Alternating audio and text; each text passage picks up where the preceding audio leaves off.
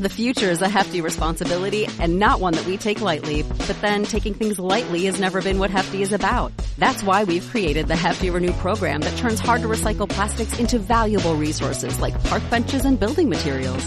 To participate, simply fill up an orange Hefty Renew bag with accepted items, tie it up, and drop it in with your regular recycling. That's it. It's that easy.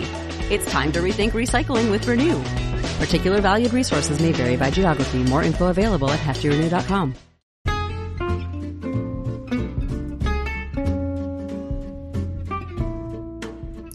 Hello, and welcome to It's a Fandom Thing, where each week I'm joined by a panel of guests to discuss all things fandom from the female perspective. Everything from Star Wars to The Office to cosplay to fanfic. It's all right here, so sit back and enjoy this week's episode. Hello, and welcome to It's a Fandom Thing. This week, we're going to be wrapping up our Michael Schur episodes by talking about The Good Place.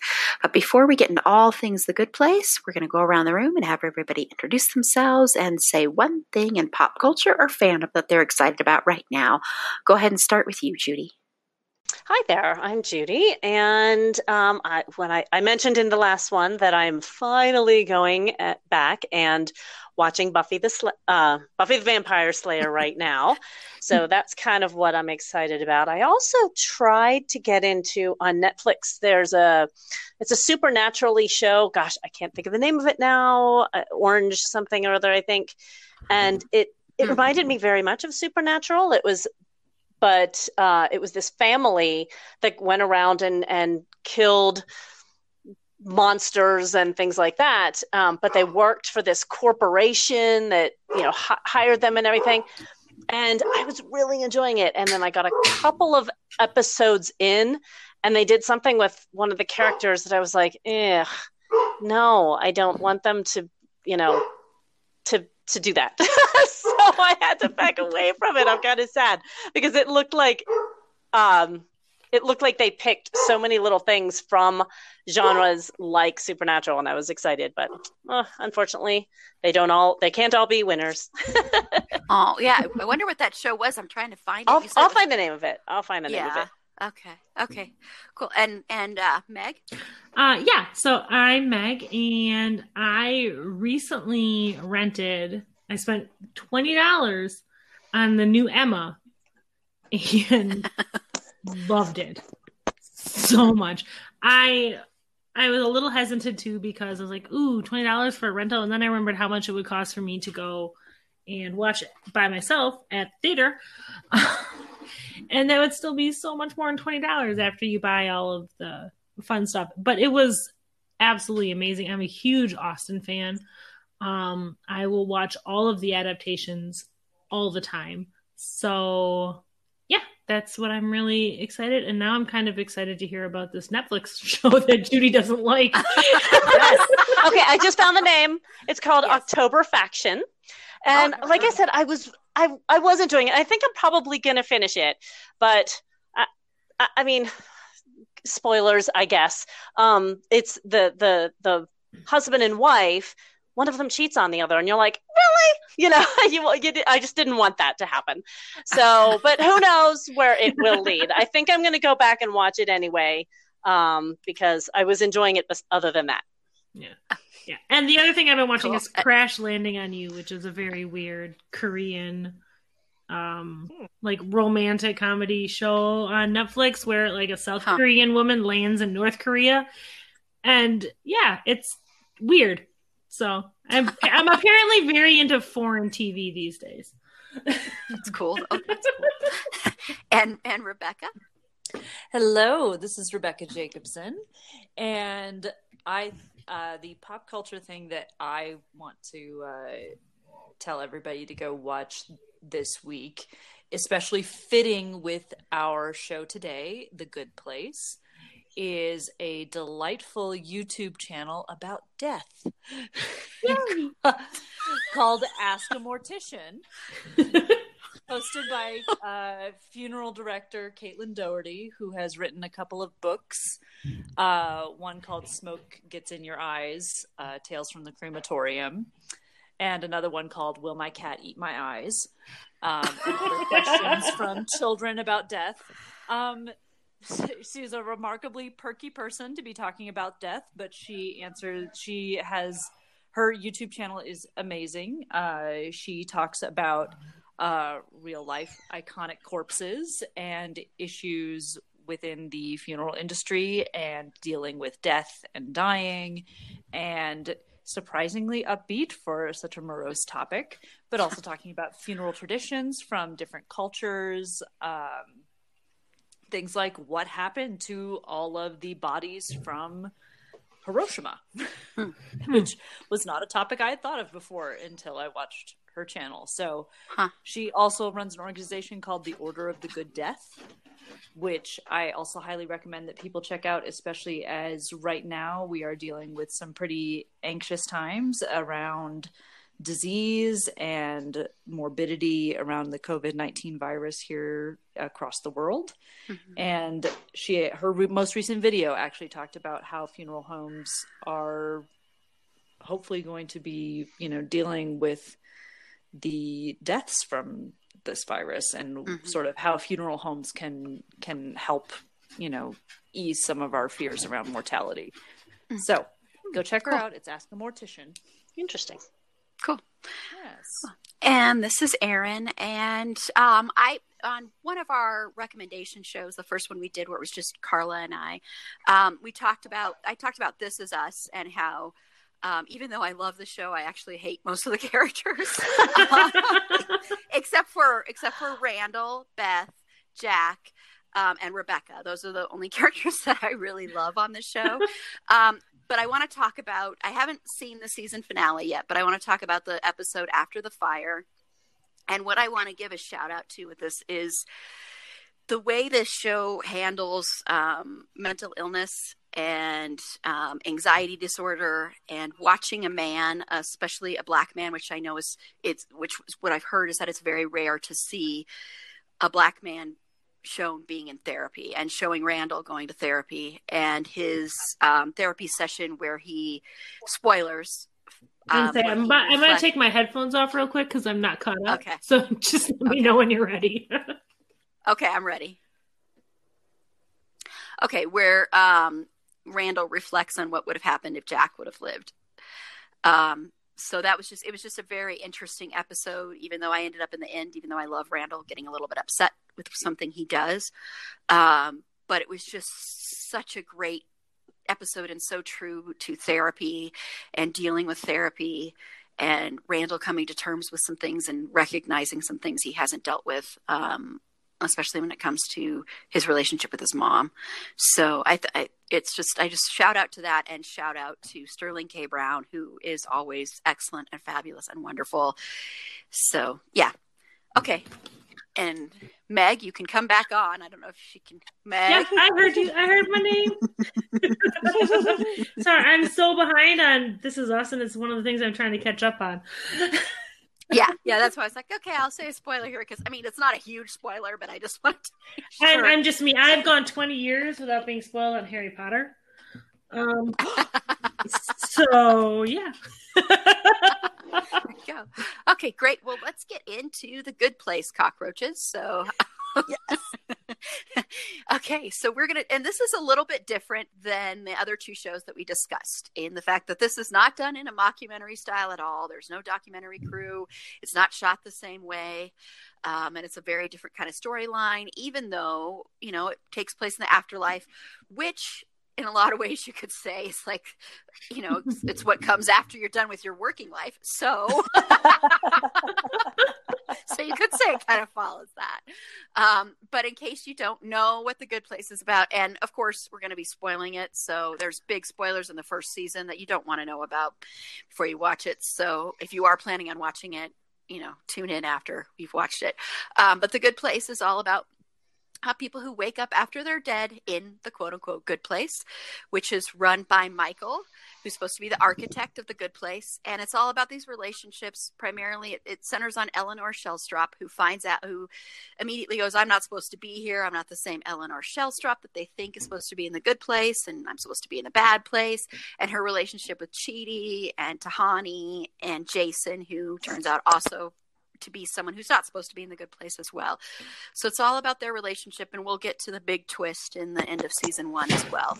Um, and what that brings about. But okay, so let's go around and let's first talk about Eleanor. We're just going to talk mainly about the characters here. So um, let's talk about Eleanor Shellstrop. Um, Judy, what do you think about Eleanor through the seasons? I I love her. I mean, I just love that, you know, she initially is, you know, I'm just trash from Arizona and and you know, this bad person and whatnot. And then she grows into the hero of the story. She's the answer. Um and and ends up leading the group um, to the the grand experiment and comes up with all the big answers and then of course her and Chidi are adorable but mm-hmm. just the character growth and the change from you know just this person who again didn't think that they had done anything good in their life and and didn't deserve to be in the good place to somebody who changed the entire afterworld. So I lo- I loved her. yeah, yeah, and and Meg. Um, yeah, I I absolutely love Eleanor Shellstrop, and one of the things I love the most about her is that she is such a flawed character, and she. I had a whole thought, and I totally spaced on what it is. But I'm sorry. no, she's just, she's just this wonderful, awful person who is very honest about who she is. And I think that's one of the things that have really tied these three shows together. And it's so, so interesting to see that The Good Place is by the same creators as The Office and Parks and Rec, which are both 100% amazing shows, but such different stories. Um, this is really a, a philosophical exploration. And I love that Eleanor is the one that we're seeing it through because she's not perfect. She's she's a hot mess and i feel like so much of so many of us feel like we're also just messes and so undeserving of this beautiful reward. And i really yeah. I really love watching her as a character grow not just with Chidi or in necessarily in her relationships with other people, which of course they shape her, um, but just within herself and seeing her own worth, at, her own basic worth as a human being, which I thought was really beautiful to see. Yeah, yeah, I like that. And Rebecca, so I find the, the task of writing Eleanor had to have been incredibly overwhelming for the writer because you need to make a person who, by general measure, is not a good person. and she knows that. Like, you have to make someone who is just not a good person likable. And not likable in the same way that, you know, as we mentioned in some of, uh, you know, Michael Schur's other projects, like, you know, Michael Scott is from you know his outset kind of a buffoon. Like he's kind of cringy, and there's a lot of things that he does that you're like, well, that's not good. That's terrible. Oh my god, how awful and embarrassing for you.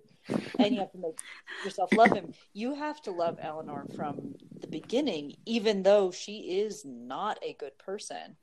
Um, mm-hmm. I think one of the most incredible things that this show was able to accomplish is bringing all of these ideas, these very dry ideas about philosophy and moral philosophy, into a very real and understandable context. Um, one of the best analyses of the show that I've ever seen, and this is how I've, this really changed how I saw Eleanor.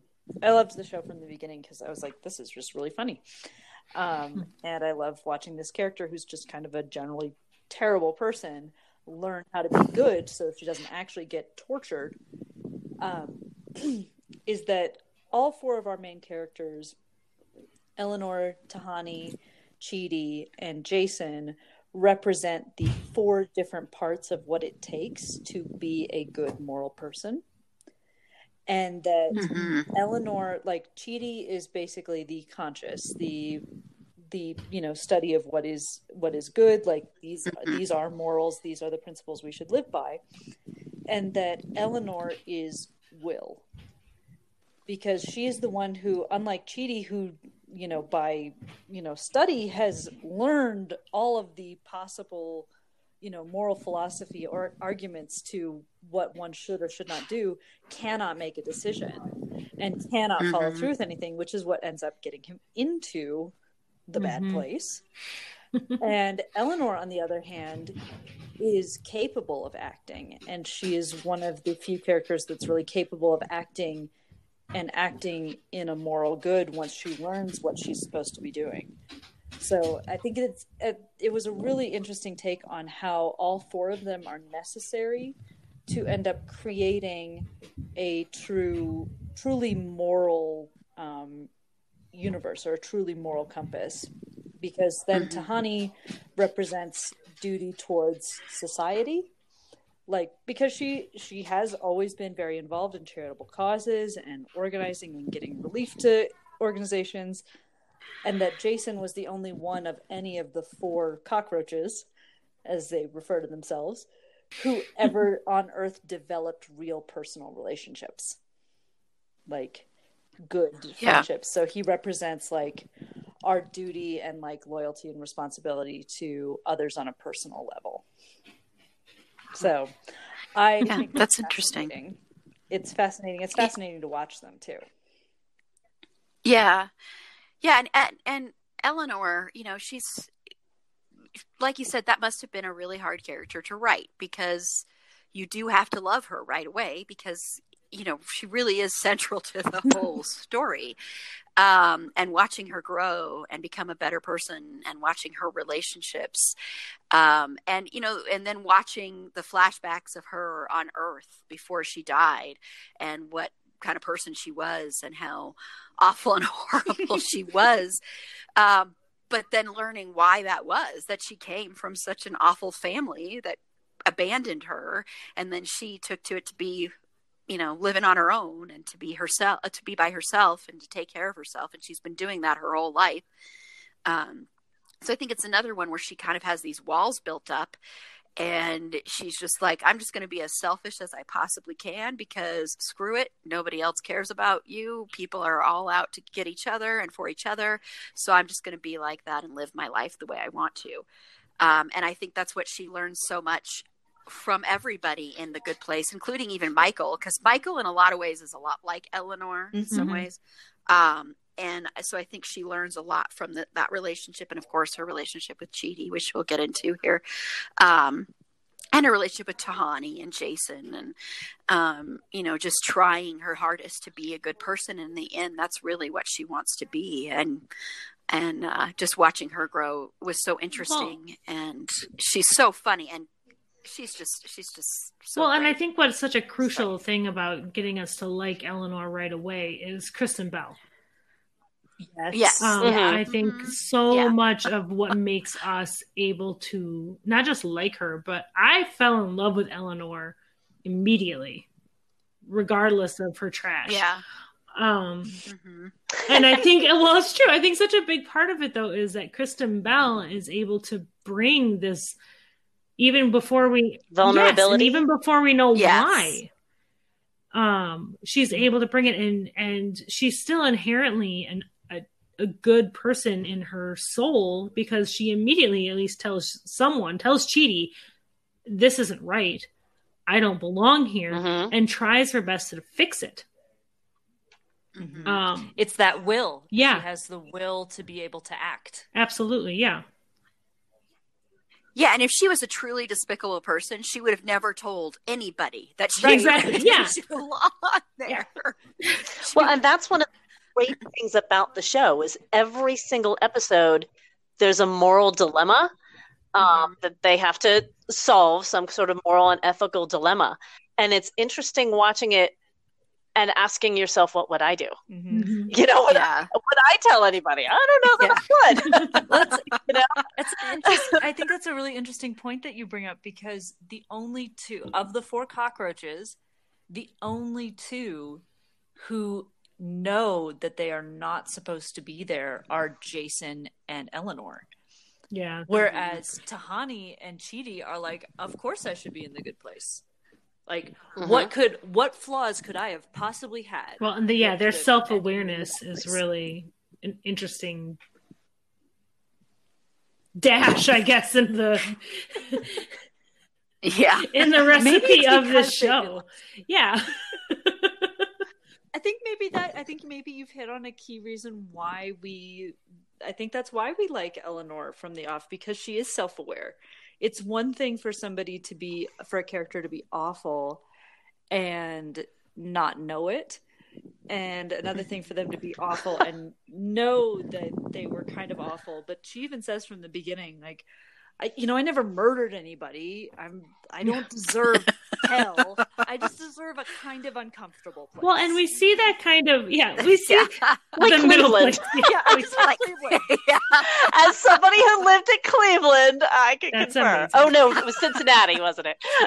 But Yes, you deserve Cincinnati. but we, we we see that we see that kind of foil, I guess, later in the season. I can't remember his name, but when the character who comes in when they're doing like the test, yes, oh gosh, the guy, guy with the, who's the, awful, yeah, the dude. but he doesn't think it. Yeah, I- he does. He doesn't have that same self awareness, and no matter how many times he goes, they try, they can't get this man to improve himself because he doesn't see anything wrong. So I think that, and I think it really brings Yeah. home how much Eleanor has grown.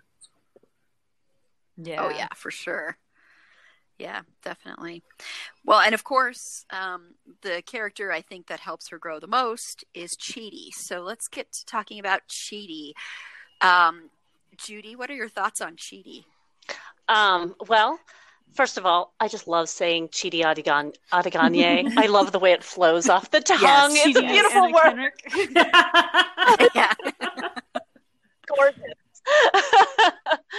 um, but uh, I, I've, you know, as you're watching that that first season, and you're thinking that they really are in the good place and everything. Mhm. Um, I loved like watching and trying to figure out, you know, when you when you do find out that it's not the good place, like why? What did he do so Mhm. wrong?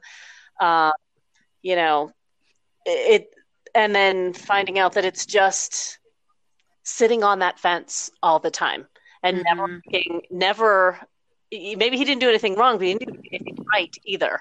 Um, so I love the lesson there is that um, that indecision and that inability to do the right thing can often be just as bad. Um, it kind of reminds me of the old uh, Martin Luther King Jr. quote where he talks about the the the people that are the, the good meaning neutral people who just kind of don't do anything are even worse Mhm. than yeah, who do. So, a- and I I just, I found, I to me that was the most interesting, interesting thing about him and his storyline was um, that sort of lesson that you learn that oh, you know, sitting on the fence and doing nothing can be worse than um, at least at least you made an attempt. At least you did something. hmm I actually have Yeah, a and- one of my best friends uh, is one of these very overthinkers, uh, and it's a you know, hi Jess. It's a big source of her anxiety, and she. I don't know that she would mind me talking about this, but every so often, when uh, and she and I also love this show, um, when she's just paralyzed about trying to make a decision, I will tell her, "Don't be Chidi right now." and she'll go, I know, I know that's the character I'm the most like, and I hate it. yeah, no one is wearing a "What would Chidi do" bracelet. Right. well, the answer would be nothing, of course. Chidi doesn't think about it. Well, and I think one of the most interesting things about this show is it's so hard to kind of, and it's ob- obnoxious to say that you're going to get into moral relativism when you're talking about a moral philosophy show. But when you look back after, like, it's easy when you're watching it live to kind of have those concerns and wonders, like, what did Chidi do? But when then you go and you see the bigger picture of it where no one was getting into the good place. So we have no real idea of like mm-hmm. where would these people have fallen in a just system. Um so it's Mhm. I think it's it's it's very it's a very thought provoking show, and I absolutely love Chidi. Oh I my love that he was Yeah. killed by an air conditioner for some reason. I don't know why. I find that so appropriate. So- I it's so agree. It really it was. It was just like a, it's a window unit air conditioner because you can't commit to central. I don't know. Um, that probably but is yeah, the it's just- too. and he's and his his relationship with Eleanor and his and honestly with everybody else, but his willingness to just support and be there is I think it's a really interesting kind of theme throughout these three shows that we've talked about as far as great relationships. Um has really been something to watch and it's and this is one of those shows where it's hard to just talk about in a linear way. It's it feels a it it's Jeremy Bearimy. We're all on Tuesday because it's all it Yeah, all happens at very once, true. kind of. Mhm. Um, well, with Chidi, you know, I think I think for me, Chidi is definitely my favorite character. Um, his there's so many times where I just want to go, oh my god, just make up your mind, just make up your mind, just kind of want to shake him. Um, and I there's so much insecurity with Chidi. He's so insecure walking around in the world. It just feels like he's just afraid if if he turns right that you know he's he should have turned le- left, and if he had turned left, that the world would be okay. But because he turned right, everything in the world fell apart. So it's almost like he feels. To me, I think he thinks he has the whole world on his shoulders. Like he's responsible for every problem. He's responsible for fixing everything. And I think that probably goes into him being a moral philosophy um, guy. But I think, but I, you know, I think that's that's that's that's part of what makes him such a lovable character in a lot of ways. Is you just want him to relax. You just want him to breathe and not be so stressed out all the time and not feel like that fork caught in the garbage disposal, like he says. You know, and and and watching him with Eleanor, I, I that's why I think they're such a great pair, and we'll talk about them in a second here. Is because she kind of helps get that fork out of the garbage disposal every once in a while. You know, she helps him be able to relax a little bit and mm-hmm. She, you know make a she- decision. she gives she's him the first clarity. person- yeah she's the first person he says i love you i mean he says i love you to her which you know as he said that's the clearest he's ever been on a decision ever so it's so i think they're like this perfect match for each other because they complement what's missing in the other one um, so I just, yeah, he's just, he's so great. And, and I just love, love William Jackson Yeah. Harper. He's so great in the role and he just plays that character so wonderfully. And he's kind of geeky. Well, and I- know, and yeah, I, just- feel like if there's one watching episode in this entire show that encapsulates Chidi, it's the Trolley problem. Yes. I love Yeah. It's one of my favorite episodes, but it very much I feel like that's what it's like in Chidi's brain all the time over every single decision. Every problem is a Mhm. Trolley problem. And Yeah. I think anyone who's ever had anxiety or knows or loves someone with anxiety recognizes Chidi because Mhm. that's basically his entire life. It's his big crippling flaw is having basically terrible Yeah. anxiety over his everything. poor stomach. Yeah. I know his poor stomach. Yeah. Oh, He's oh. got to have ulcers. I mean, I just kept thinking that like, he's got to have so many ulcers. Well, that was my Yeah, first hint that this wasn't the good place watching it the first time was if you're in the good place, why do you have stomach problems? It's one of the worst feelings ever Point. is a stomach ache. Mhm. That Yeah. and clam chowder fountains. Yeah. Oh God. Gross. Oh god, that was Wow. so gross. Yeah, the clam chowder fountains. I actually don't think I've ever had I- clam chowder, so but I I'm not a love big clam soup chowder, fan, so. and even I found that completely disgusting. Mm-hmm. Okay, let's move on to Eleanor and Chidi together. We've talked a little bit about them, but um, Ma- uh, Judy, do you ship them together? I do, um, but it it took a it took a little for me to to, to get on board. Um, I mean, they just seem so different and you know incompatible. And you know, when they first said, "Oh, this is your soulmate," just kidding, it's not. Um, I don't know. I just I it took a little while for me to get on board, but then it becomes such a central storyline. Their their love drives so much of the show that yeah, I ended up you know, shipping hook, line, and sinker. I'm in. Yeah.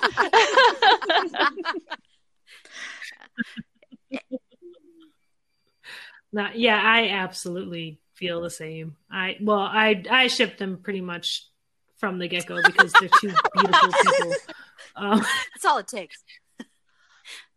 they're two beautiful humans who have great chemistry with each other, and just their their playing off each other was just hilarious and endearing.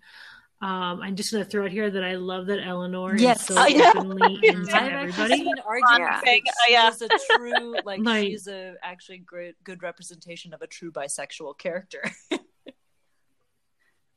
yeah. Yeah, exactly. by Pan, I'm not like that. She is just she is into the people she's Mhm. into, and she doesn't give a shit. Um, and I love that, and I but I love how they were set up to be joke soulmates with each other, but I love how it turned out that they actually were soulmates, and they really were. It wasn't just Eleanor who was the answer to the universe basically and the afterlife it was them together and not just those two but Yeah. all four of them Not just soulmates, but like the most important relationship in the universe.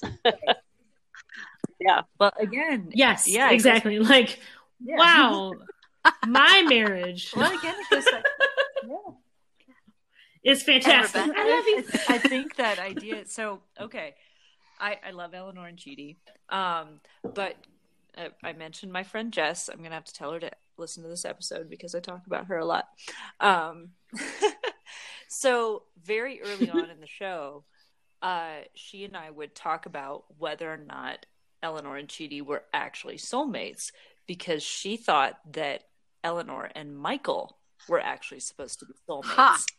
Ooh. And I Hmm. would love to ask the people who are participating Weird. in today's podcast and all those listening whether you think, based on the way the show unfolds, all the different like couple combinations that we see, the reboots of the afterlife in which Chidi and Eleanor don't end up together romantically, whether or not the show is saying that soulmates are real or not.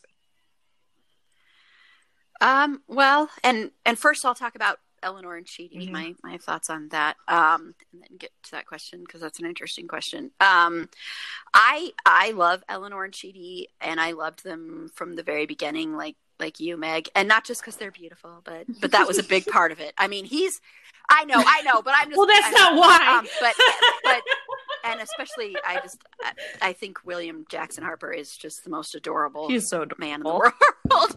Plus, I just have a thing for guys in glasses, so yeah. Um, but anyway, anyway, sorry, a little side note there. But I, I thought I just love them together because they're opposites. I think that's why they're so great together. And the scene where Chidi walks across when, when they're in the judge's office and walks over to her and kisses her and it's this and there's so much intent there and he's made a decision and it's just oh i just love that scene. That gives i think me it's so great. and I, I, the first time I saw it, I actually rewound it a couple times, to watch it again and again, because it was just so sweet, and it was really seeing Chidi making a decision, um, you know, and really being bold and going out there and getting it, and and the scene where they have to say goodbye to each other.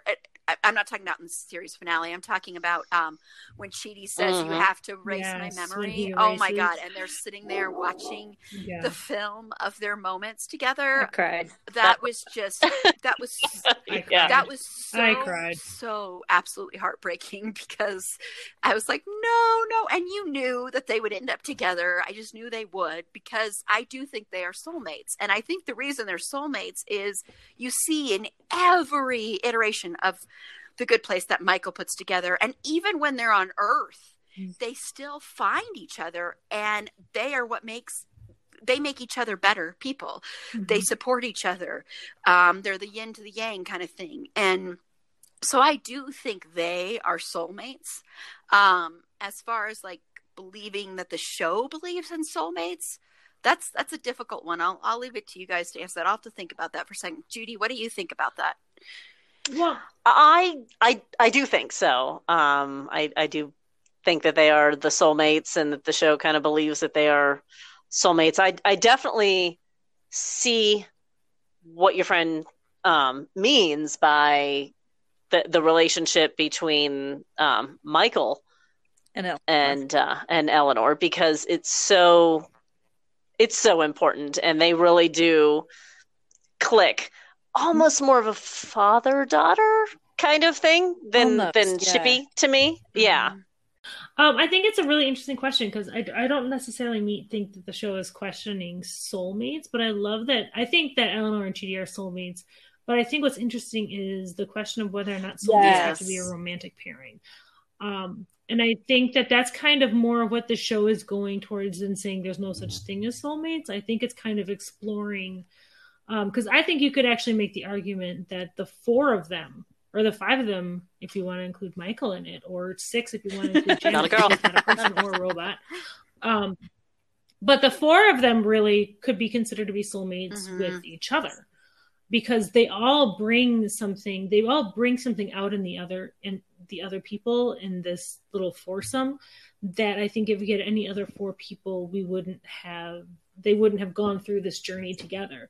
So I do think Eleanor and Chidi are like romantic soulmates, but I think that we shouldn't or it shouldn't be cheapened what Tahani and Jason and Eleanor and Chidi all are to each other.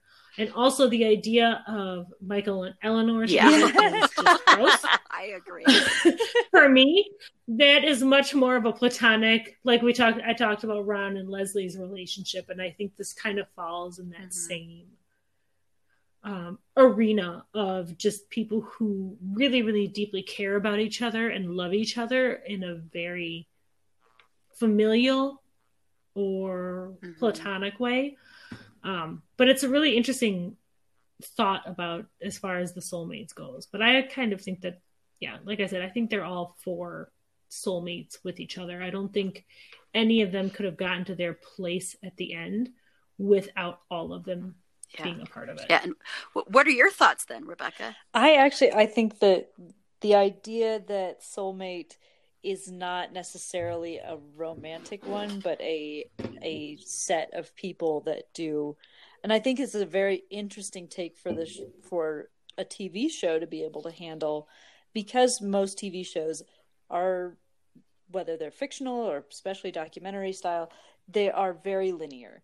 They're and they do get a chance. I think what's so interesting about Mhm. the show is that because of where it's set, there is a fantasy element that even works better than most fantasy shows where we you have time travel in some other shows and even in fantasy sh- fantasy shows that doesn't work usually it usually feels like a cop out and in this show it really works. So you get to see all these different combinations. And even when they're back on earth and when they get a chance to be rebooted eleanor finds Chidi, and Chidi's dating someone else. And you don't get an indication from eleanor that that's like a problem for her. Like Yeah, because she- yeah like that's not like that's not part of the point. In fact she's the one who encourages him to ask um simone. Is that her name I believe. I I'll think look it's it Simone. here. Uh, Sounds right. yeah Yeah. to ask her out and i was like i do i, I like this idea that they it's sort of the one question that they don't come up with a solution for in the show they they find a way to address all of these you know potential problems with the afterlife to kind of create an ideal afterlife and the one question that the show never definitively answered is whether or not soulmates were real but they made a point that all six of these people were essential to each other and i liked that idea that perhaps Mhm. in an idea of in a creation of soulmates that it was you needed to be able to combine all of these different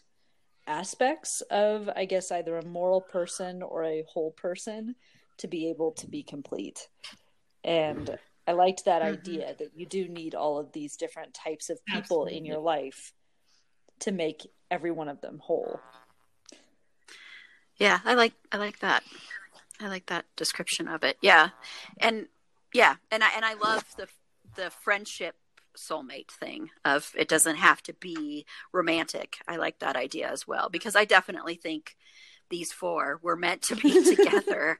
they just were. I mean, they they do. They complement each other so well, and um, whatever anyone else has a flaw and they kind of you know complement. They make the perfect human being, quote unquote, perfect. Mm-hmm. Um, person together. Yeah. So let's dive into the other two cockroaches, Tahani and Jason. Judy, what are your thoughts on on both of them individually and yeah. Yeah. So um Tahani, oh gosh, I just love her story. Um it's you know, when you find out her background, my gosh, it's so tragic and painful that she spent her entire life faking it and and living you know trying so hard to to live up to her sister and earn her parents uh, love and respect or whatever. And you know she spent she spent her entire life using her relationships with all these celebrities and you know the parties she threw and all of that kind of stuff just to try to fill that gigantic void inside of her that she never mm-hmm. could so her story just breaks my heart. Um, but then her ending is my favorite. What she you know i i love that she made a choice to stay and she chose the the fun an actual function that she wanted to do um I, I, don't know. I just, I just, I just love her, her whole arc, um, because it goes from being so heartbreaking to so joyous for me. And then, um, and Jason, oh God, I just love him. I mean, what a, what a, what an adorable himbo. Uh, just the absolute best. Um, and you know, Donkey Doug, and everything about Jason. And and oh boy, I, I guess I, I don't know. It takes me a while because he's another one that at first I didn't I didn't get the value. I'm like, okay, what is he adding to the group here? Um, but then, you know, as as the story moved on, he became probably my favorite character. Um, and just his his dumb but sim- like just his simple wisdom Mm-hmm. Um, you know, when it came out, it was just such a gorgeous thing. And he also reminded me of um, some people that I know and love who just sort of have that um, simplicity, but it's mm-hmm. it's just it reminds us all to find the joy in the simple things. yeah, that's a great way to put it. Yeah. Uh, and and Meg? um, yeah, so I I love them both. I think watching Tahani grow from this performative uh, charity and uh, philanthropy of her life, um, where she was always doing good things, but her intentions behind it were never um, selfless. They were always very much for the recognition, and it's an interesting kind of conversation about charitable giving and the the whole idea like if it's really charitable then you shouldn't want publicity mm-hmm. for it and things like that and we see a lot mm-hmm. of that mm-hmm. kind of now on social media where people are kind of sharing like we did this great thing and then you see people who are like well if, why do you need the praise for it and everything so that's always been an interesting kind of conundrum yeah. because there's a line between raising awareness of what you're doing or of a charity you want to help and then basking in the glory or the moral desert. I like that. yes. yeah. So, so I, it was really interesting to watch Tahani go from someone who's doing the the right thing, and she was. She was always mm-hmm. doing good, but it was never for the.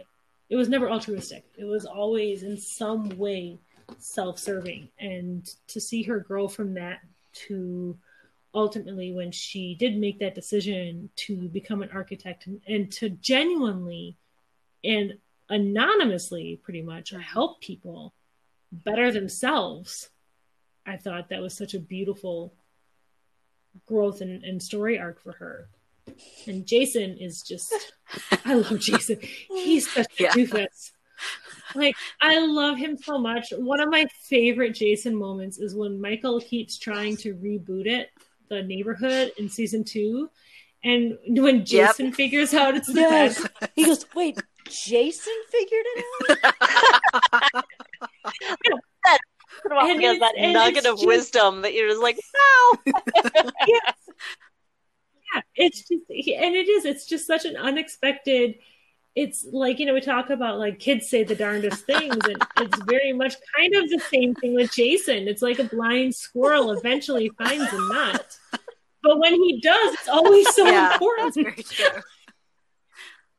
That's very true. And I just and I I love him. I love his relationship with Tahani. I love his Yeah. relationship with Janet.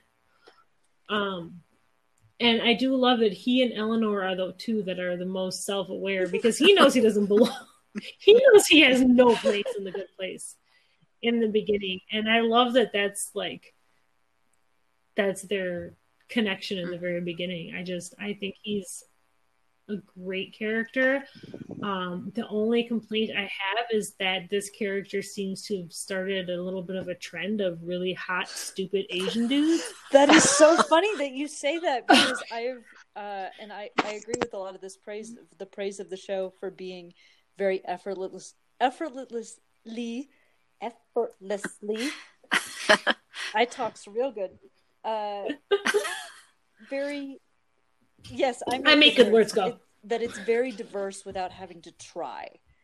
And the actor who plays Jason has Mhm. said that he it said in interviews that he really loved the fact that he got to play this sort of idiot because he feels like as an Asian man he often gets typecast that he needs to be like a nerd, like a scientist, like Yeah. a, a very that that is not something that you get typecast as as an Asian man.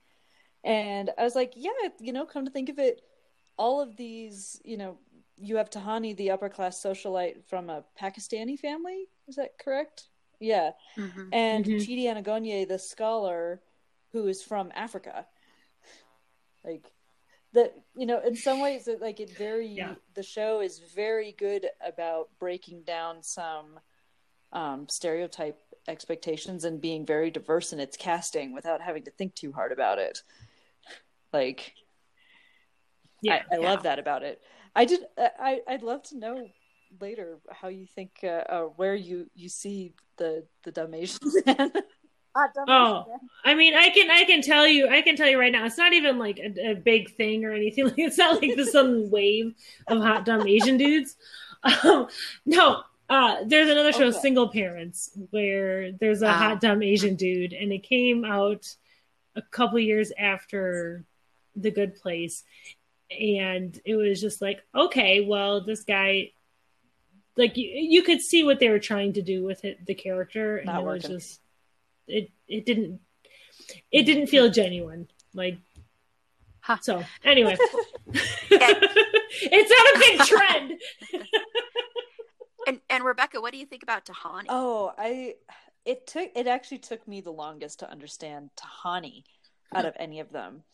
And I think it's because I could see pretty pretty immediately like whether Jason was there for, you know, just extra comedy or if he was there because what he brought was a real love of the simple things in life that I felt like some of the other mm-hmm. characters lacked an appreciation. Like everything needed to be very, you know, rich and top shelf for Tahani in order to be happy. Whereas, you know, Jason's idea of like ideal things he wants to do in the afterlife is have a perfect game of Madden.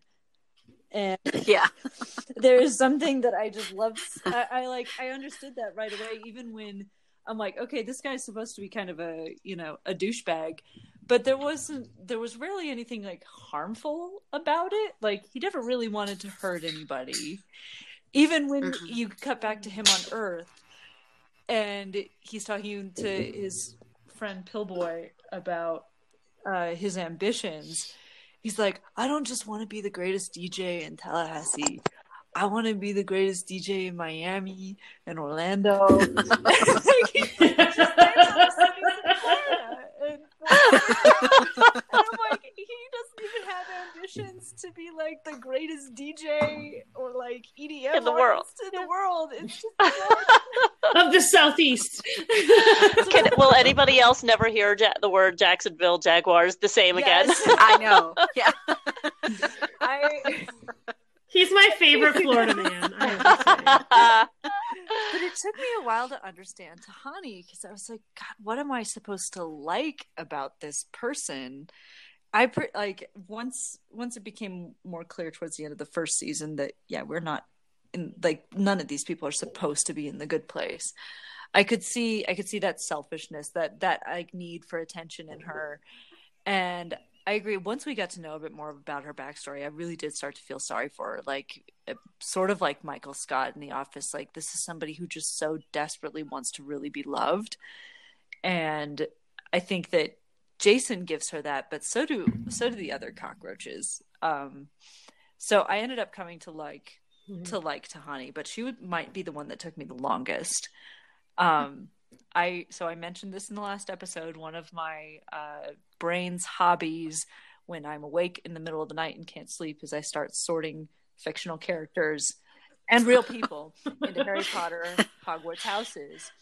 And I saw this meme one day. Uh, it was a picture of from uh, I want to say it was sometime in season three of Janet, Eleanor, Tahani, and Jason standing together, and it's it said, "Ah, this is how I always love picturing the original four founders of Hogwarts." Um, because Janet and weren't they dressed in the Hogwarts colors too? I Yes, think I've seen were. that same meme, and it was like, wow, somebody got it perfect. Yeah, and I said, "No, this is accurate."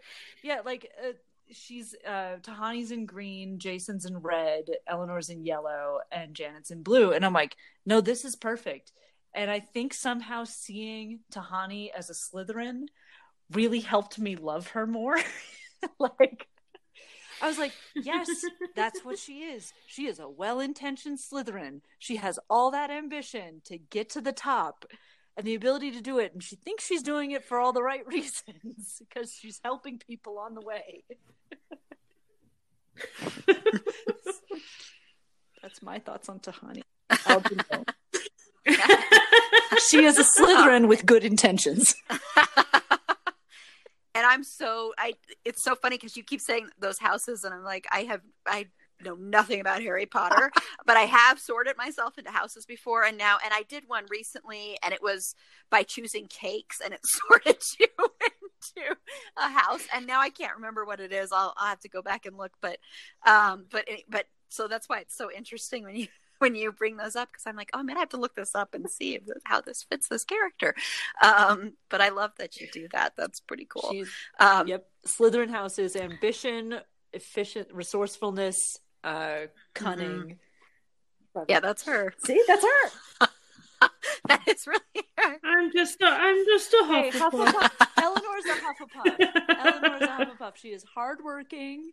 She learns moral philosophy, and she decides to put her knowledge to use for everyone else because it is the right thing to do, not because she wants glory for Yeah. herself.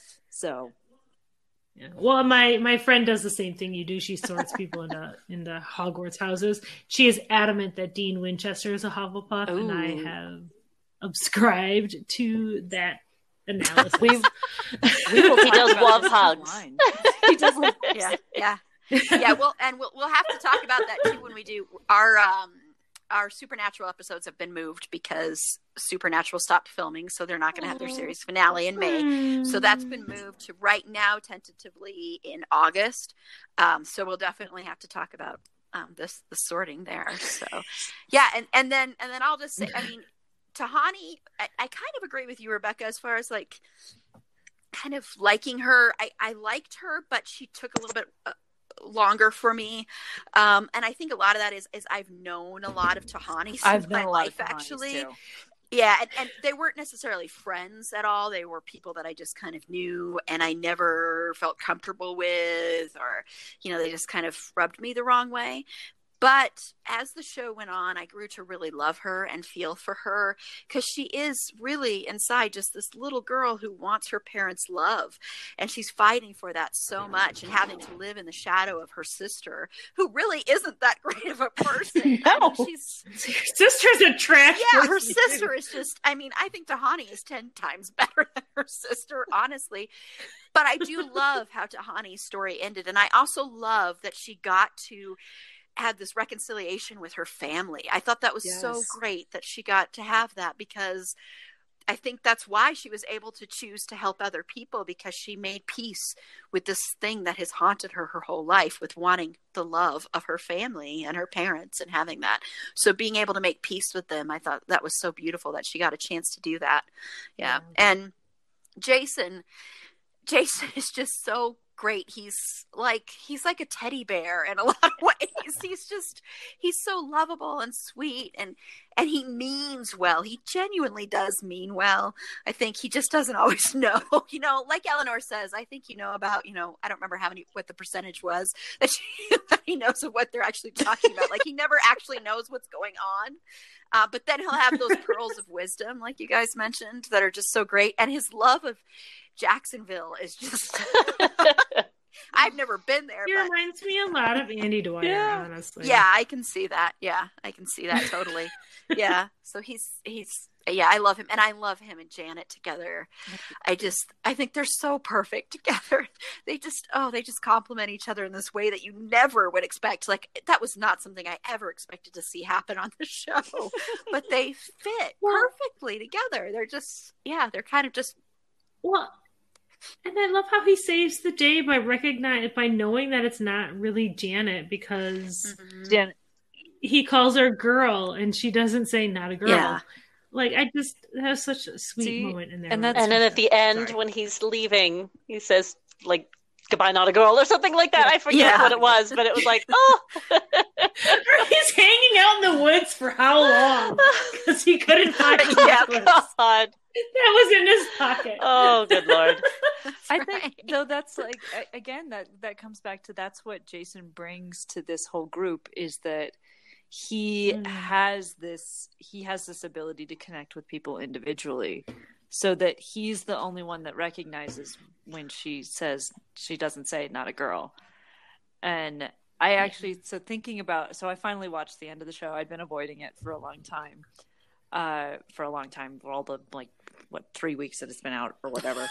Um I, I had been avoiding it though because I didn't want the show to end, and I was like, I'm, I, I don't know if I'm going to be okay with how they end it.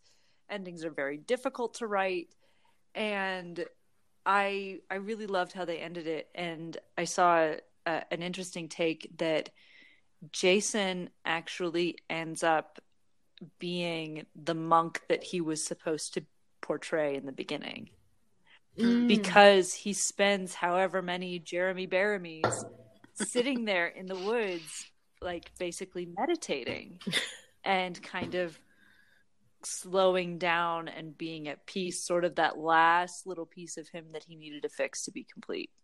Like learning how to slow down and go from being this big barrel of energy to calm. yeah, that's I like Mhm. that. I like that too. I'm going to believe that that's what happened. So I do too. Yeah. That's how I believe it to, to. Yeah, that's great. Okay, well, let's get into the people that are not the quote unquote cockroaches. Uh, first, first Michael. Um, Judy, Judy, what are your thoughts on Michael? Um, well, I always love a twist on um, what the stereotype of something is supposed to be. So, you know, somebody that is supposed to be a demon finding morality and trying to change things for the better and all of that. So that's that's what I just love about Michael. Um, that's one of my favorite tropes um, is just the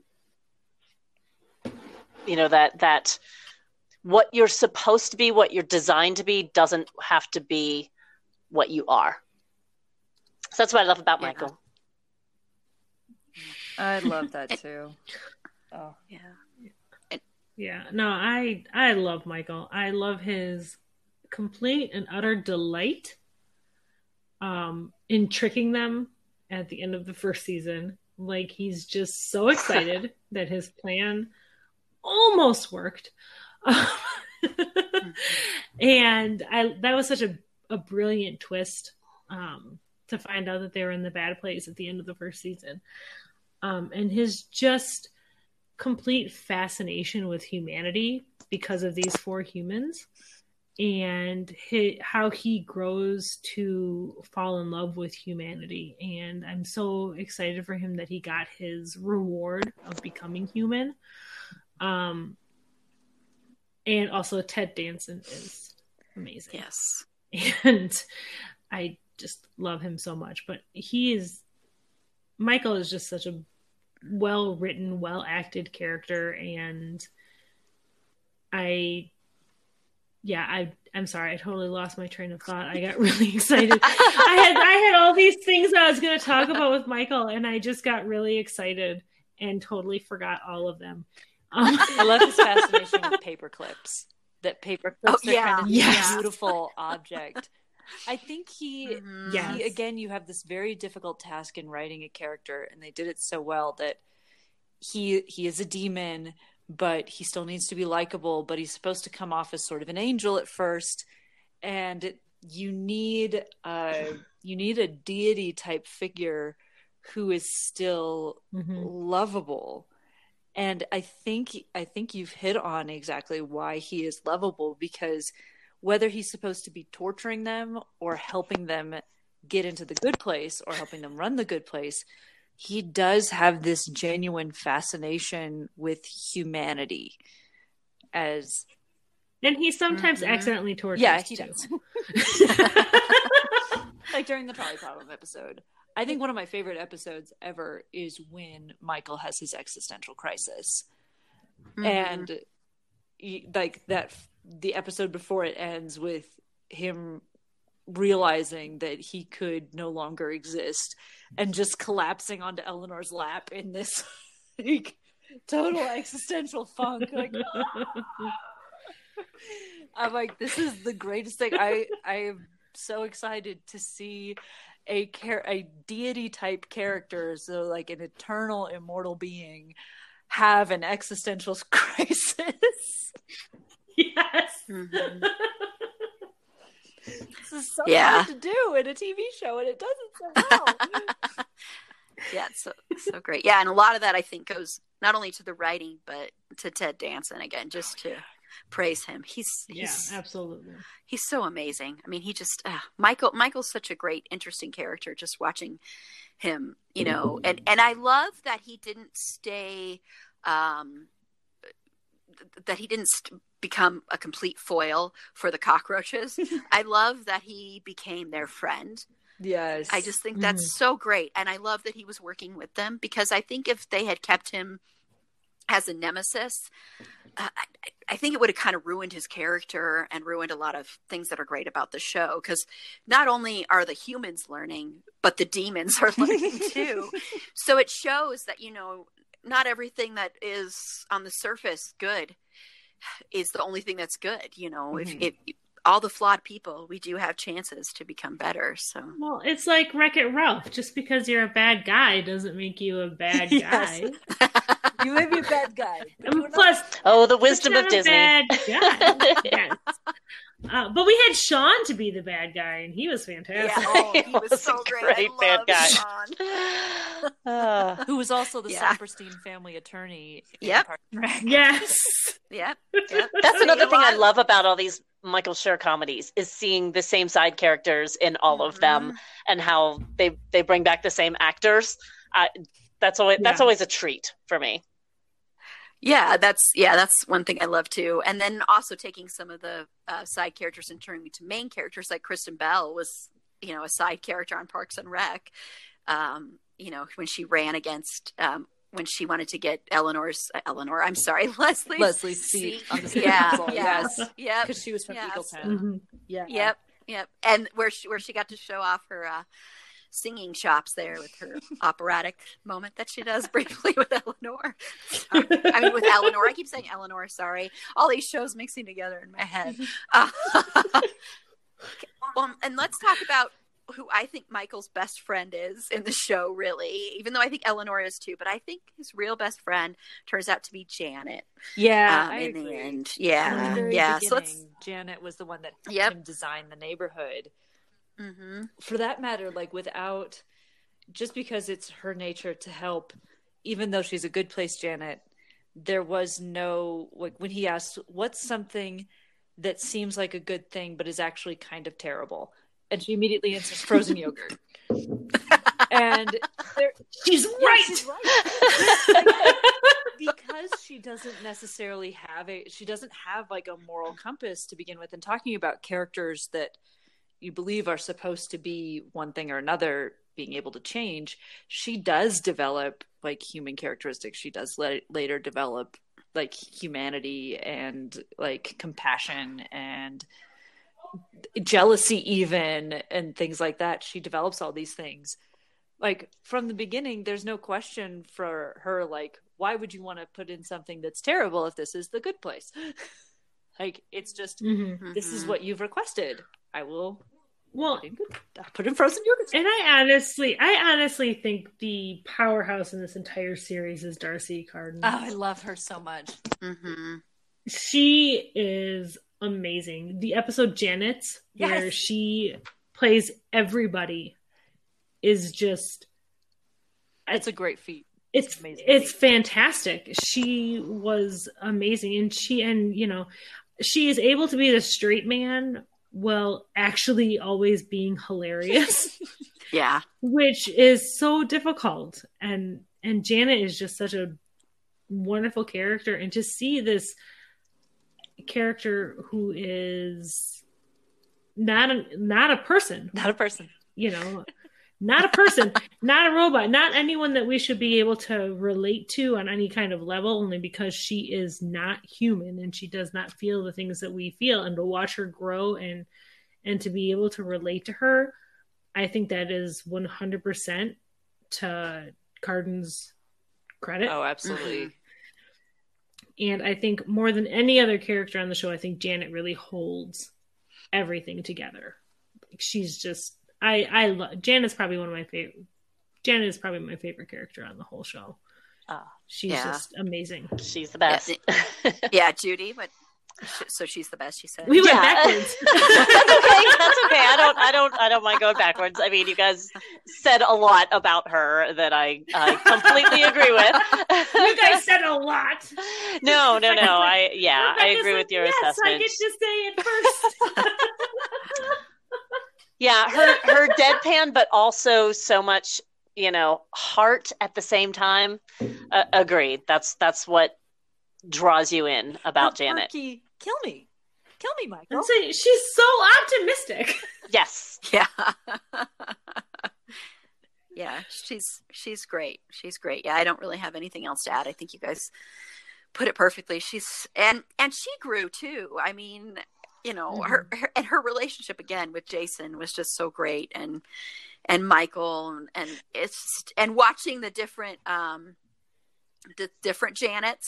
yes Yeah. Yeah. and the bad Janet too was just so great. And then I know that um, MJ, who was on our Office episode, wanted to um, talk about um, Janet and especially Disco Janet. So losing Janet for the yeah yeah. So she, she wanted to complain a little bit about losing Janet. Um, especially Disco Janet on skates, because yeah, because she said All the Janet was Janets her all. unionized. Yeah, yes I do feel like Janet uh, Janet is the character that I have seen people cosplay at Comic Cons. Mhm. Mhm. And I don't know if that's just because she's the one character in the show apart from Michael. I mean, I guess you could cosplay Michael too, but even Michael gets some different outfits that she has a consistent and distinctive look and that she herself is so very different from anything I think any character on television ever that it's pretty easy to be recognizably Janet. Well, and it's Mhm. also pretty easy to mess up a character with that much power. Right. Um, to you know, just make them this this powerful deity that is just Yeah. disconnected from all emotion. Yeah. So to make her disconnected from emotion, but still have emotion and very powerful yet vulnerable. uh, yeah, they did a great job with her. Yeah, the writing Yeah. task for this show is just it, it. When you think about what it's actually about, is really, really an enormous mountain to handle. it's incredibly impressive. Like if if you think about the breadth and depth of if you're talking moral philosophy of the essential questions that we ask about what it is to be human I know. In a And to silly put that- comedy. and to put You know? it into a hilarious 30 minute sitcom and to make it relatable and to make it but not only just relatable it's a show that everyone i know who watches it they would watch an episode and they sit and they think mm-hmm. Yes.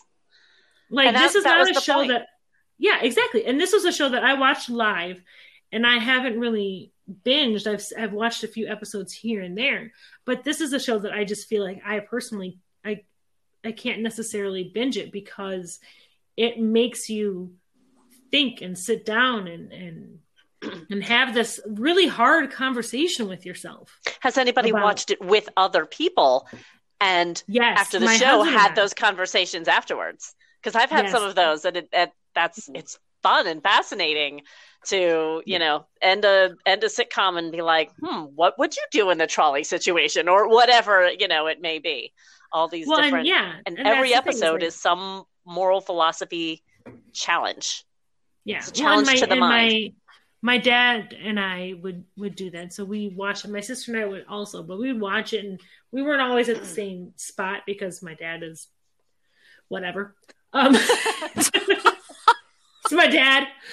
Um, but he is very much a person who always has to digest shows. Like he can't sit down, he can't watch an episode and then immediately talk about it. He has to watch it and think about it for a few days and then we'll get together and we'll talk about it. And that's how he is with like Castle. So imagine the good place.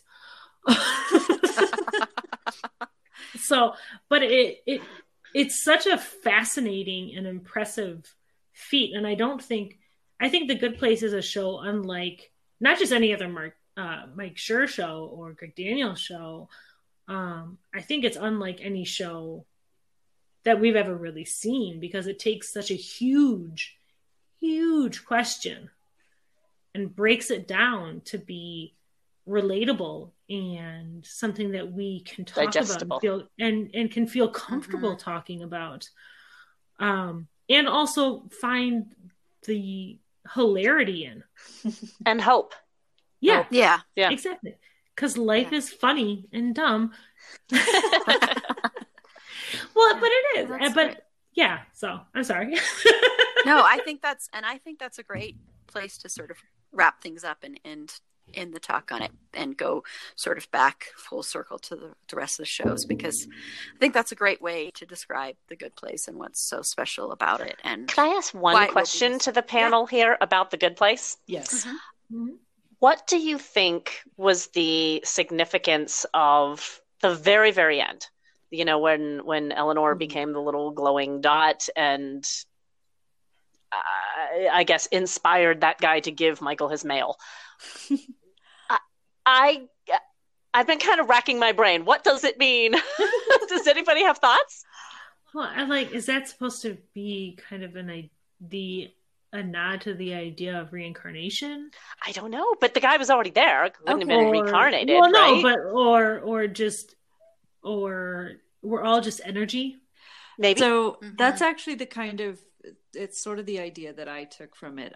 Actually, is this idea that um, it's actually sort of I think I think it's supposed to tie into Chidi's final like Buddhist thoughts. oh my god said- that made me cry so hard I know. I I was crying. I was watching it in the middle of the night recently because I couldn't sleep, and I'm like, okay, I'm just gonna finish The Good Place. Like, I'm just gonna do it.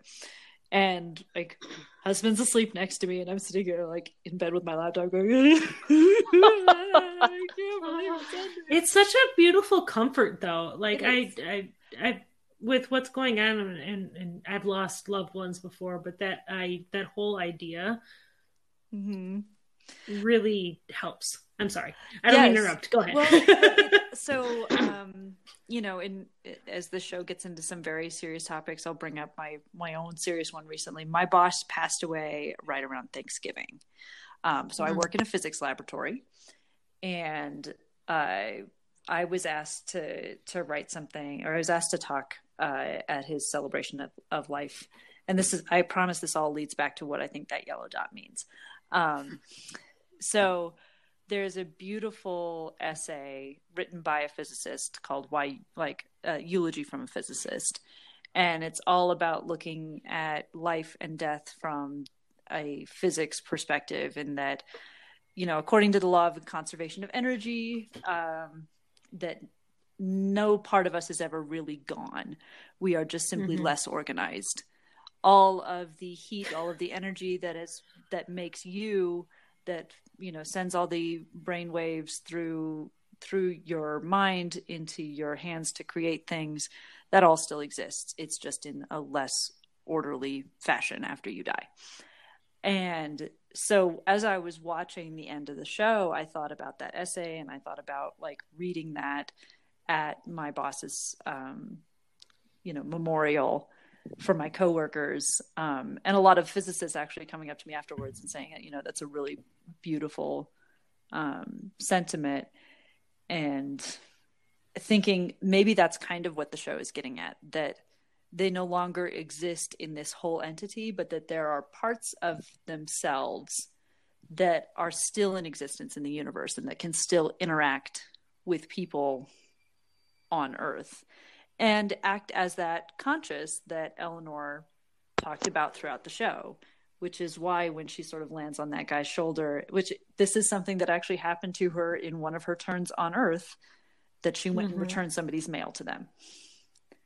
So Yeah. I thought of this as sort of like this beautiful blend between physics and philosophy to me. And that's what I took from it. So not as a reincarnation, but sort of as a yeah. blend between the metaphysical and the physical universe. Yeah, and that's and that makes more sense than uh, reincarn. I'm not sure where reincarnation came from. It just kind of bleh at me. Well, no, you that- said you said it so much better. Well, no, I can see why reincarnation would pop in, pop into your head, but yeah, I thought that was, I thought that was wonderful what you said, Rebecca. Yeah, because it's it's because I'm not sure. I mean, I took it as like the essence was, you know, everybody's essence was kind of going to help Michael. That's how I I took it mm-hmm. was that they always sort of belong together no matter where they are. So that's that's the way I interpreted that. I don't know, but yeah, Well, thanks everybody Great. for your feedback. I had, you know, it's been one of those things I just kept sort of, you know, marinating in my Yeah. mind ever since the finale, thinking, hmm, what, what does it all mean? And I guess well, I that's think- what that's the whole point of the show. It you're Yeah. supposed to think and ask yourself these questions and, um, you know, see things a little differently. hmm Yeah, that's what makes it such a great show.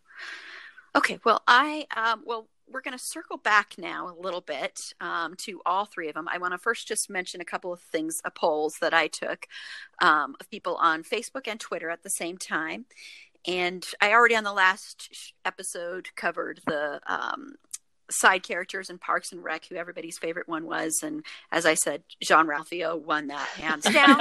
um, and some of the other ones I asked.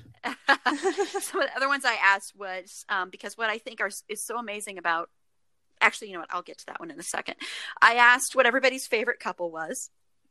Um, and Facebook, it was kind of tied between Ben and Leslie and Jim and Pam. It seemed like Jim and Pam kind of had a little bit of an edge. Uh, but interestingly enough, on Twitter, Eleanor and Chidi won that one, um, which I thought was really interesting. Um, and then for the good place, I asked, who would you want to be stuck with um, in eternity? Like, of all the characters, who would be your favorite to be stuck with? And Janet won on Facebook. um, and Eleanor and Chidi tied on Twitter. So it's just interesting that both platforms had different different ideas. And then um, the last question I asked on there was about endings and what everybody's favorite ending was between The Office, Parks and Rec, and The Good Place. And The Office won on Twitter, and The Good Place won on Facebook. And what I but what I think is so great about all of these shows are the endings. Um, you know, The Office I think had gone downhill, but I think that series finale is absolutely perfect. I think the Parks and Rec finale is perfect. I think the Good Place finale is perfect. Um, and it would be hard for me to choose my favorite. I would probably go with Parks and Rec. Um, but I think they're all just so great. So I just want to ask you guys how you feel about the endings of all three shows. Just, I mean, and I, I know Judy, you're not as much in, in the office, but you know, if you want to comment on that one as well, Judy, but. Well, I will skip The Office because I haven't watched it. well, um, we know what yeah, you're doing the, this yeah. quarantine. I gotta, I gotta finish Buffy first, man. yeah, you got, you lot. have so That's much, a lot. You have so much time, Judy. yes. well, here's the thing. I work for a cable company, and my my job is to keep the streaming video running. Mm-hmm. And good lord, the whole country is streaming ten times more video right now than they were two weeks ago. You guys are killing me. Thank we've you. Been, for, we've yes. been working like dogs. Thank you. yeah. You're quite welcome. But anyway, so um, where was I? Oh yeah, but so I yeah I I I did love the Parks and Rec. Um, finale just because I, I, love getting that glimpse of what happens next. Um, you know, like I love if I'm reading a, a a book or a fanfic or whatever, and you know that final chapter is that you know ten years down the line, and I, I, love seeing what happens next because it mm-hmm. fulfills that curiosity in me. However, I don't know that I've ever seen a show with a more perfect ending than The Good Place. Um, mm-hmm.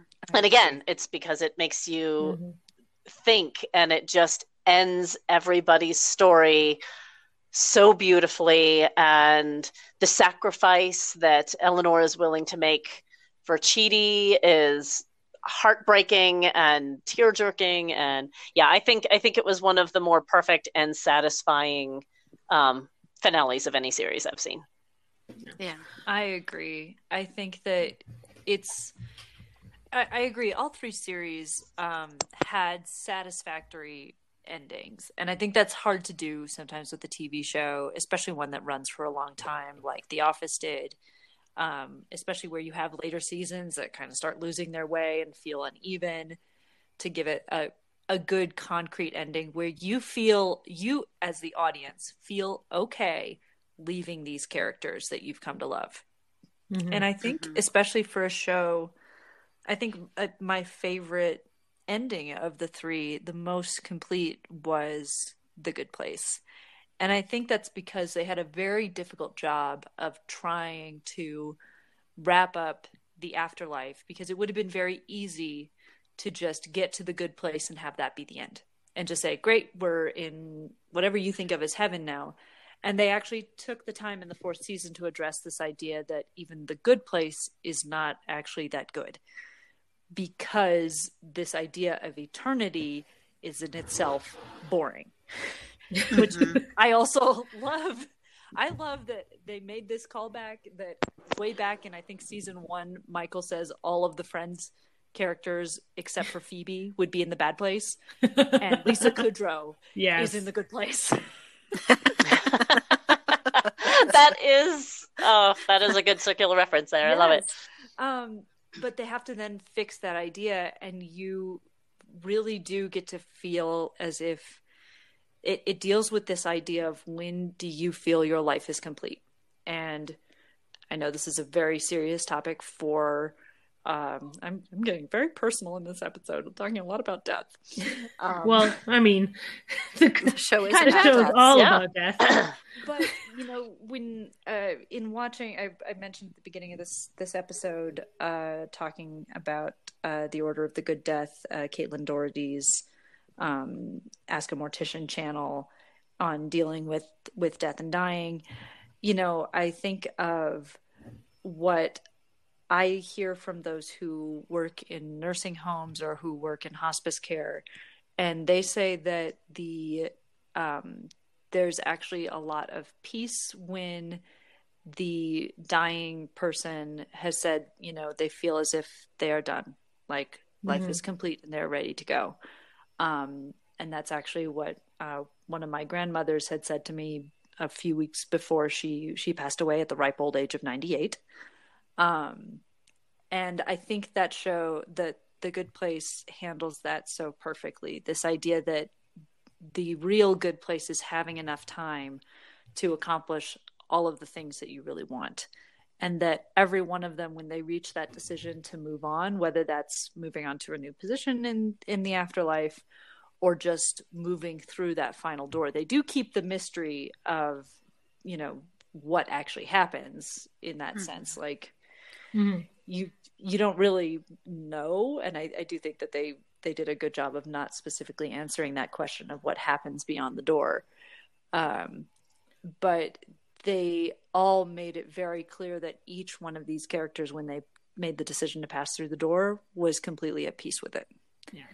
and that they felt complete and happy and that there wasn't there wasn't a fear there or a anxiety around it it was it was time and i think that's one of the mm-hmm. most hopeful things that you can offer in a show that is ultimately about death and the afterlife and what life is about Well, and and Yeah. and I think I think all three of these shows had really beautiful finales, and it's interesting to see chronologically how they aired and kind of how far we go with them. So at The Office, we go like a year in the future, and we see kind of an immediate future for these characters. And Mm-hmm. uh, with Parks and Rec, we go further in that, and I and I absolutely love the Parks and Rec uh, series finale. It reminds me a lot of what um, the Six Feet Under Yep. series Yes, finale, yes. I was going to say which that. I is, say that. in my opinion, probably one of the absolute best ways, the best finales ever. it just it it, is. it does such a beautiful job of wrapping up all these stories. And it's one of those finales where my mom can't see be at the end of the series and be like well what happens next? Because that's who my mom is. Um, that's my mother. Um, and then to see the good place and i think you and judy rebecca really touched well on what a beautiful ending this is and i think it can be said about all of these shows and I know it's not a direct quote or anything, but it's something that I'd like to think of as like a good life is a story well told. Mhm. oh yeah And I think all of these shows give that good life to these characters because they're all beautiful stories. Um, I would love to see more into the future of what happens with the office crew, but I think we left them in a very nice place. Yeah. Um, and I think from that, the writers for Parks and Rec were like, okay, well, we're going to give a little bit, we're going to get even more of an epilogue and context so people can see where these characters are even in, further into the future. And then with The Good Place, we get even more. Like we see this, the they lived an entirety, they lived an eternity in one episode, and it was just such a beautiful ending. And I think we watch from The Office to Parks and Rec to The Good Place, them really tweaking and honing and perfecting that ending, a a satisfactory ending that even Mhm. Makes me look forward to Brooklyn Nine Nine. what are they? How are they going to up the ante? nine nine nine nine nine nine. Cheddar is going to be in charge of everything. Amen. Yeah. No, I, I, yeah, I think you guys all said it beautifully and more beautifully than I can right now. But yeah, they're all perfect endings. Um, and yeah, I agree very much that Parks and Rec it really reminded me of Six Feet Under, in a less depressing way, true. in a way, you know. Uh, yeah, because Six Feet Under is a lot darker, of course. Um, but yeah, it really reminded me of that. And and yeah, the Good Place finale, watching especially Eleanor and Chidi um, saying goodbye to each other was so beautifully poignant and amazing. And I think one of the most beautiful things about I don't mean to jump on your comment, Erin, but one of the most beautiful things about um, Eleanor and Chidi saying goodbye is it showed us that no matter how much time you have with someone, it's never enough. He, for as far Yeah. as Eleanor is concerned, she always wants more. And it's one of those things where, and it's one of the most frustrating things with me is like if, if someone passes away and they're older, like, well, they lived a good life. That doesn't mean that we don't want them for more. like it, and well, and exactly Certainly something we're Yeah, facing one of those right now. Yeah, you- that's very. You know, with- emotions that you feel were Mhm. especially if someone is ill and in a lot of pain and you're just you, and you want and you're glad the pain is over for them but the the end of their pain is just the beginning of Mhm. ours and i think they did a really good job just in that one scene when she was telling eleanor that he was ready and she and she was not ready for him to go and he agreed to stay and it was just at Yeah. that i thought that was just a really lovely representation of loss regardless of time Mhm. yes And the beautiful sacrifice both of them were willing to make for each but other. that Yes, neither asked the other to yeah, make in the exactly. Right. Mhm. Oh, what a show. Teared up here. Great. Well, I think it was a tearjerker. Yeah. Yeah. Mhm. That that finale made me made me tear up for sure. Yeah, yeah, they all make me tear up. Every single one of those finales makes me tear up. Um, yeah. Well, great. Well, I think that's a great place to wrap things up. Um, thank you guys so much. We'll go around and have everybody say where they can be found. Um, Judy. Sure. Um, really, my only fandom presence is on Tumblr, and that is Angels Watching Over, and that's like ninety nine percent supernatural. So, um, if you're not into that, don't bother. uh, you can find me on all the things, And- but and I'm Meg. mostly on Twitter at Wisconsinac, which is W I S C O N S E N N A C H. And again, blame Carla. I'm going to throw her under all the buses. I know.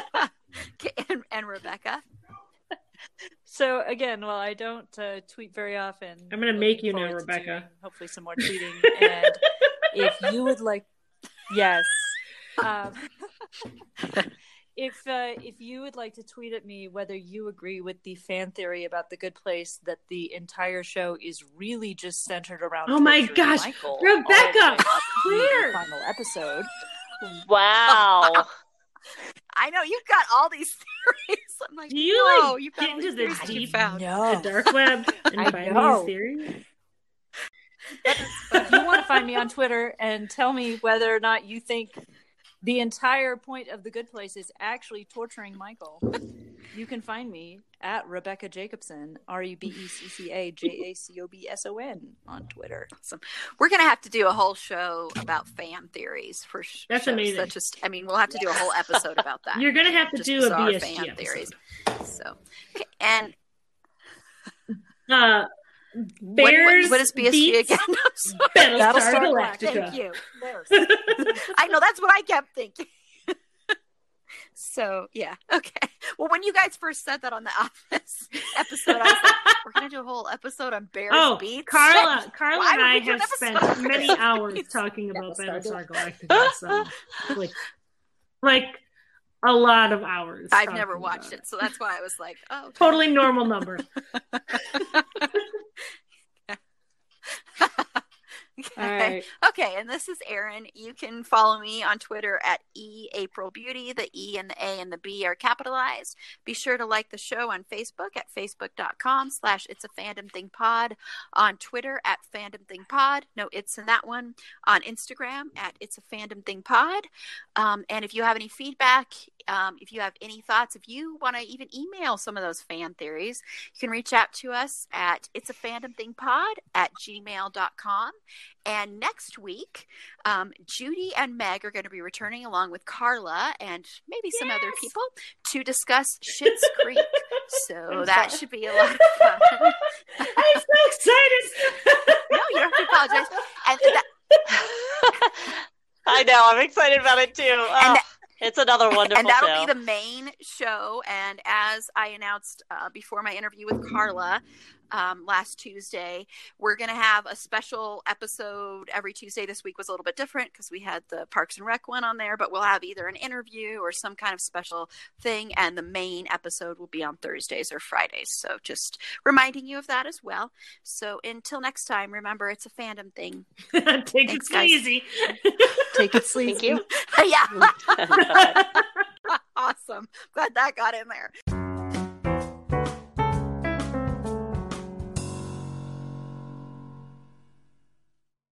Everyone is talking about magnesium. It's all you hear about. But why? What do we know about magnesium? Well, magnesium is the number one mineral that 75% of Americans are deficient in.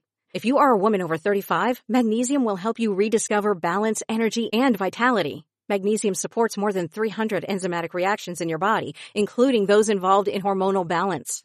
From functional medicine doctors to mental well-being and female hormone experts, we all know that magnesium is the one mineral to improve all aspects of well-being and health. But which one? Magnesium Breakthrough from Bioptimizers, the trusted choice recommended by leading experts with seven best absorbed forms of magnesium to ensure your body receives the support it needs for overall well-being. Go to bioptimizers.com slash balance today and use code BALANCE10 for 10% off. Support your journey to wellness at B-I-O-P-T-I-M-I-Z-E-R-S dot com forward slash balance. Magnesium Breakthrough from Bioptimizers, your foundation to optimal health and vitality.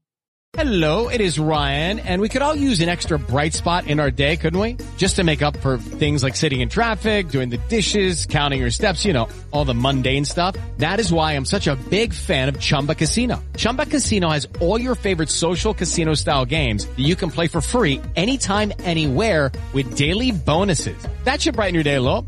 Actually, a lot. So sign up now at chumbacasino.com. That's chumbacasino.com. No purchase necessary. Group. Void were prohibited by law. See terms and conditions. 18 plus.